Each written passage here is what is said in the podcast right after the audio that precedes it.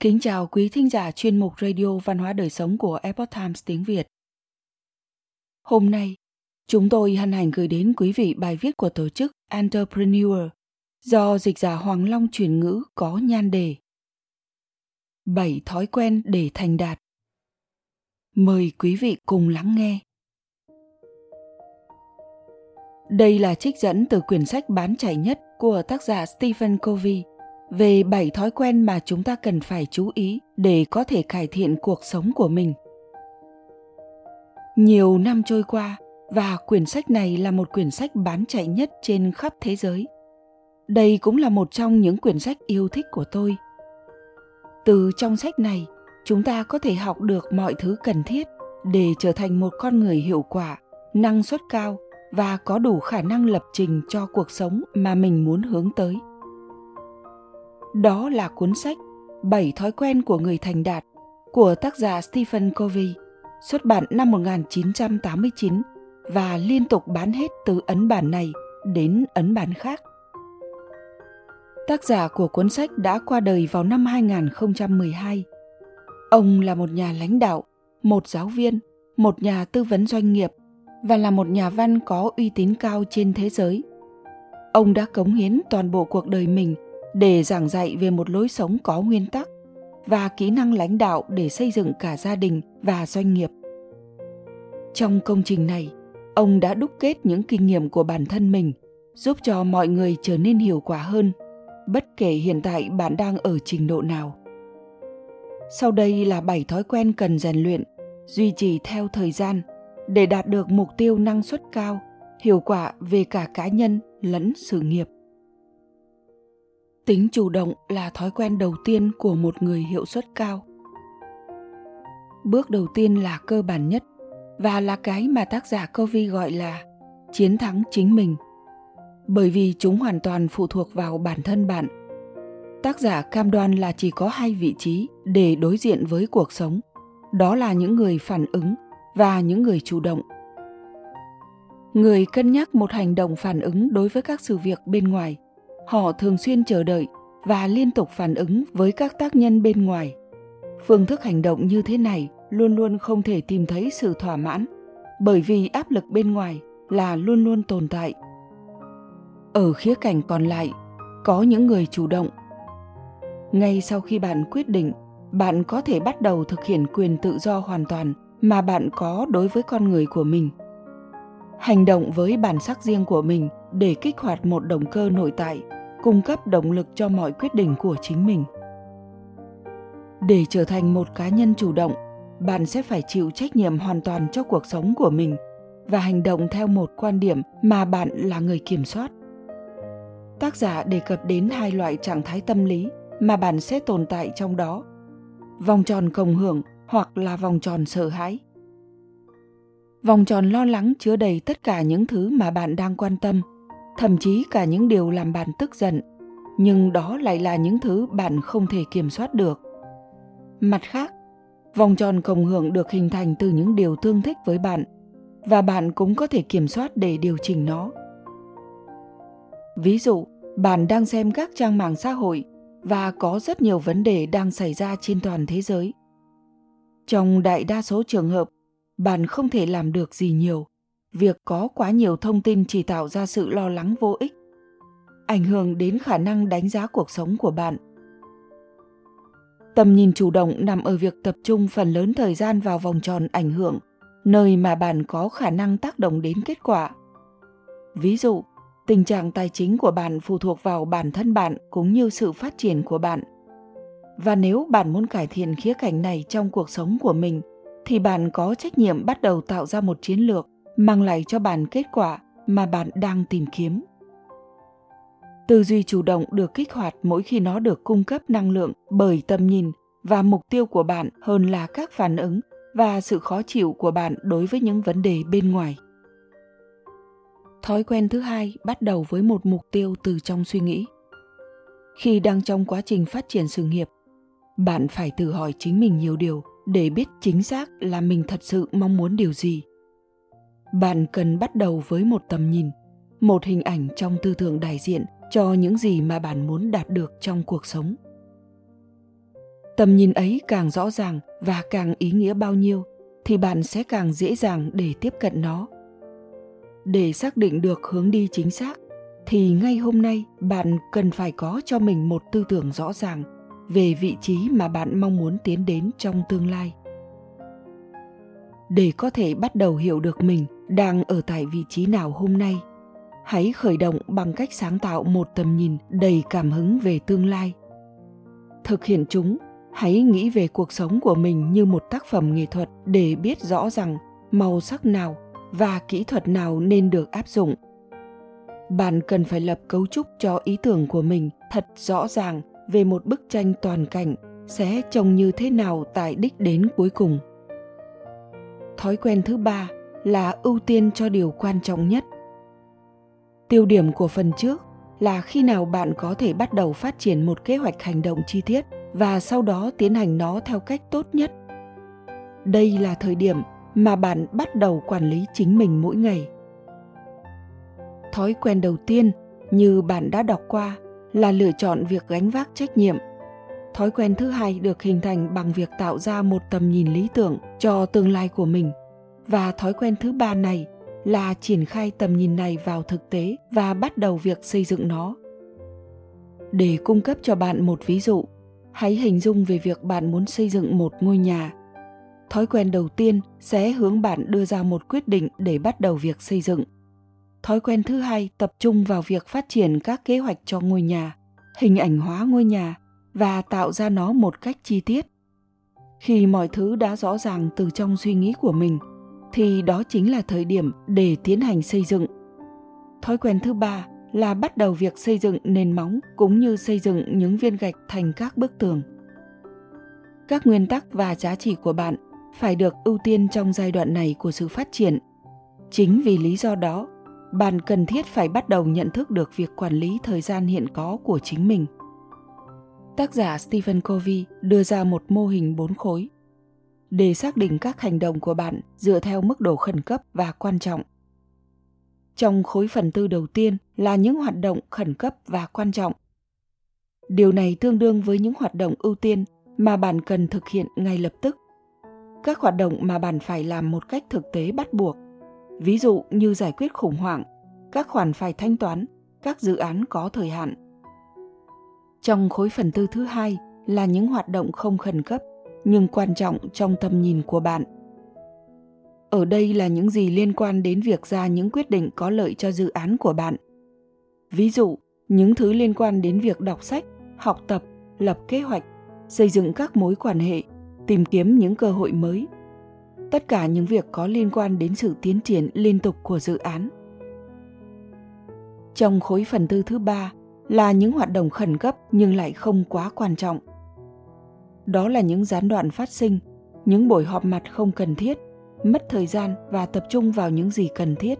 Và nói chung là mọi thứ bên ngoài đòi hỏi bạn phải chú ý, ngay cả khi nó không quan trọng đối với dự án cuộc đời bạn. Điểm mấu chốt ở đây là học được cách trao quyền cho người khác một cách hiệu quả. Và khối phần tư cuối cùng là tập hợp của những hoạt động vừa không quan trọng mà cũng không khẩn cấp phần này có thể hủy hoại cuộc đời của bạn. Đó chỉ là một nơi đào thải, nơi chứa đựng tất cả những thói quen mà không hề giúp ích gì cho việc xây dựng một cuộc sống mà bạn mong muốn. Là những điều khiến bạn phân tâm mỗi khi buồn chán. Đó là thời gian bị lãng phí đối với mục tiêu mà bạn mong muốn xây dựng. Đó là nói về việc loại bỏ những sự can nhiễu và phân tâm không cần thiết này.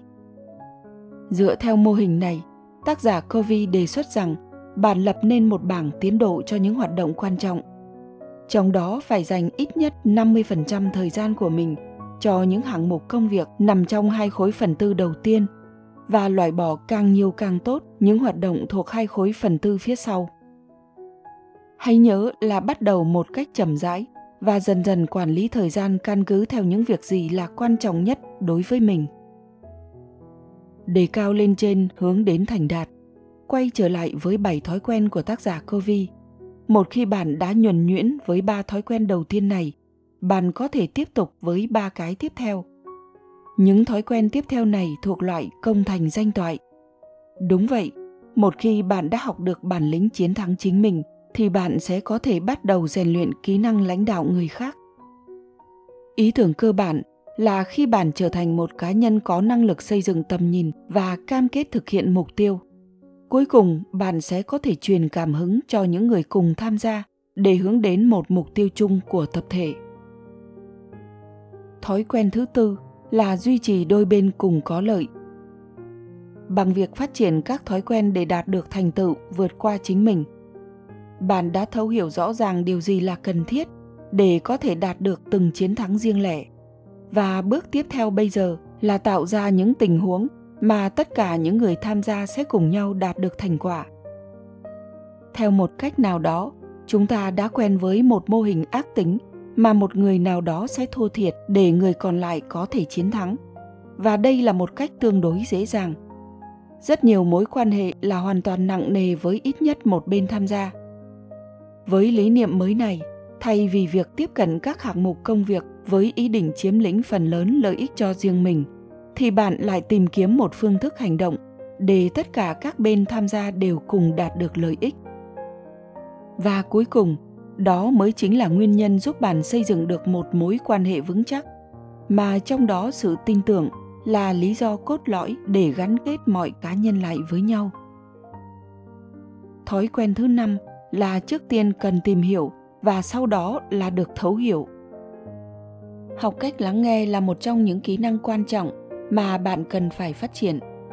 Sẽ là bất khả thi để xây dựng một mối quan hệ nếu bạn không có khả năng đó. Chìa khóa để trở thành một người giỏi lắng nghe là việc loại bỏ những ham muốn cắt ngang khi người khác đang chia sẻ và thay vào đó là duy trì một sự tò mò sâu sắc để cố gắng thấu hiểu được đối phương. Mong muốn để hiểu được một con người sẽ yêu cầu bạn bỏ ra nhiều nỗ lực và nghiên cứu. Mặt khác để bản thân mình được người khác thấu hiểu, yêu cầu bạn cần có sự dũng cảm và nói ra chính xác những suy nghĩ chân thật của mình. Sự đồng cảm là khả năng đáng kinh ngạc mà con người sở hữu để cố gắng hiểu được quan điểm của người khác khi bạn đang cố gắng giải quyết một vấn đề. Đó là điều quan trọng hàng đầu. Việc giao tiếp cho phép chúng ta tìm được một giải pháp thông qua khả năng lắng nghe và chia sẻ thông tin một thói quen tệ hại nhất mà chúng ta thường mắc phải là đưa ra các giải pháp cho những vấn đề mà chúng ta chưa có lắng nghe toàn bộ về chúng. Điều này sẽ ảnh hưởng đến cuộc thảo luận của bạn và đưa mối quan hệ của bạn đến bờ vực nguy hiểm. Cùng với thói quen này trong tư duy, sẽ rất quan trọng để bạn thu thập nhiều thông tin nhất có thể để thấu hiểu được người khác và sau khi đã có được một góc nhìn rõ ràng bạn có thể cống hiến một giải pháp sáng suốt và thành công. Thói quen thứ sáu là sử dụng sức mạnh tập thể. Đây là thời điểm bạn tìm được cách để cùng tồn tại với những nhóm người hiệu quả. Những mối quan hệ cá nhân và sự chuyên nghiệp của bạn là dựa trên sự tin tưởng và trách nhiệm. Khi bạn đạt đến mức độ này, bạn sẽ tập hợp được xung quanh mình là những cá nhân với rất nhiều những giải pháp sáng tạo cùng nhau do đó, thông qua việc phối hợp giữa các cá nhân riêng lẻ với nhau, bạn sẽ đạt đến nhiều thành tựu vĩ đại hơn. Ở giai đoạn này, bạn sẽ hiểu rằng có rất nhiều điều vượt khỏi tầm hiểu biết của mình, và bạn cũng hiểu sâu sắc về giới hạn của bản thân mình. Tuy nhiên, bạn có thể tìm được những người sẽ giúp đỡ bạn vượt qua những hạn chế đó và lan tỏa sức ảnh hưởng của mình rộng hơn nữa. Khái niệm chủ đạo của quyển sách này là nói rằng bạn có thể vui mừng vì mỗi chúng ta đều rất khác biệt. Đó là một sự đa dạng tuyệt vời về các tài năng, ý tưởng cũng như năng lực.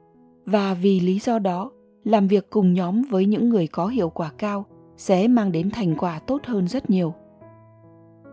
Thói quen thứ bảy cũng là điều cuối cùng cần thiết để hoàn thiện quá trình này là rèn luyện thành thục để hoàn thành chu trình do Stephen Covey đề xuất trong cuốn sách bảy thói quen hiệu quả của ông, bạn cần phải rất tập trung, nỗ lực để cải thiện bản thân mỗi ngày với một sự tập trung kiên trì sẽ cho phép bạn phát triển không ngừng mọi khía cạnh trong cuộc đời của mình. Tác giả mô tả phần này như là một quá trình từ đổi mới cân bằng được tạo thành từ bốn khía cạnh bổ sung và liên kết với nhau đó là bốn phương hướng quan trọng mà bạn phải liên tục rèn luyện. Khía cạnh vật lý chính là tất cả những gì có liên quan đến thân thể của bạn, như là dinh dưỡng và tập thể dục. Khía cạnh tinh thần, ví dụ như đọc sách, thiền định và những kế hoạch. Khía cạnh xã hội là những gì bạn có thể mang đến cho người khác, lòng tin cũng như sự đồng cảm. Và khía cạnh tâm linh là những gì liên quan đến giá trị của bạn cũng như là phần trung tâm sâu thẳm nhất trong bạn. Khi bạn điều tiết để dành thời gian cho bốn phần này bạn sẽ có thể sống trong trạng thái phát triển không ngừng. Và rất sớm thôi bạn sẽ thấy những lợi ích xung quanh mình và bạn sẽ bước vào trạng thái hoàn thiện và hài lòng hơn. Xem xét lại những chiến thắng của mình thói quen cuối cùng này để hoàn thiện lý thuyết 7 thói quen của Stephen Covey. Ban đầu, bạn khởi động với bước chiến thắng chính mình, bao gồm một Trở nên chủ động hai Bắt đầu với một mục tiêu cụ thể trong tư tưởng và ba Lập ra những điều đầu tiên cần thực hiện trước. Tại điểm cuối của giai đoạn đầu, bạn có thể bắt đầu khám phá giai đoạn công thành danh toại, bao gồm 4. Tư duy đôi bên cùng có lợi 5. Hãy thấu hiểu đối phương rồi hãy để người khác hiểu mình và 6. Sử dụng sức mạnh tập thể.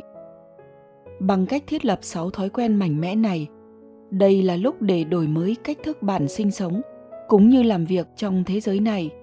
Đó là thời điểm để liên tục phát triển, học hỏi và cải thiện bản thân mỗi ngày. Tất nhiên, bạn sẽ luôn luôn ghi nhớ việc áp dụng bảy thói quen này, liên tục rèn luyện thuần thục và tạo nên một hệ thống để cho phép bạn liên tục đưa ra những quyết định tốt nhất cho cuộc đời của mình.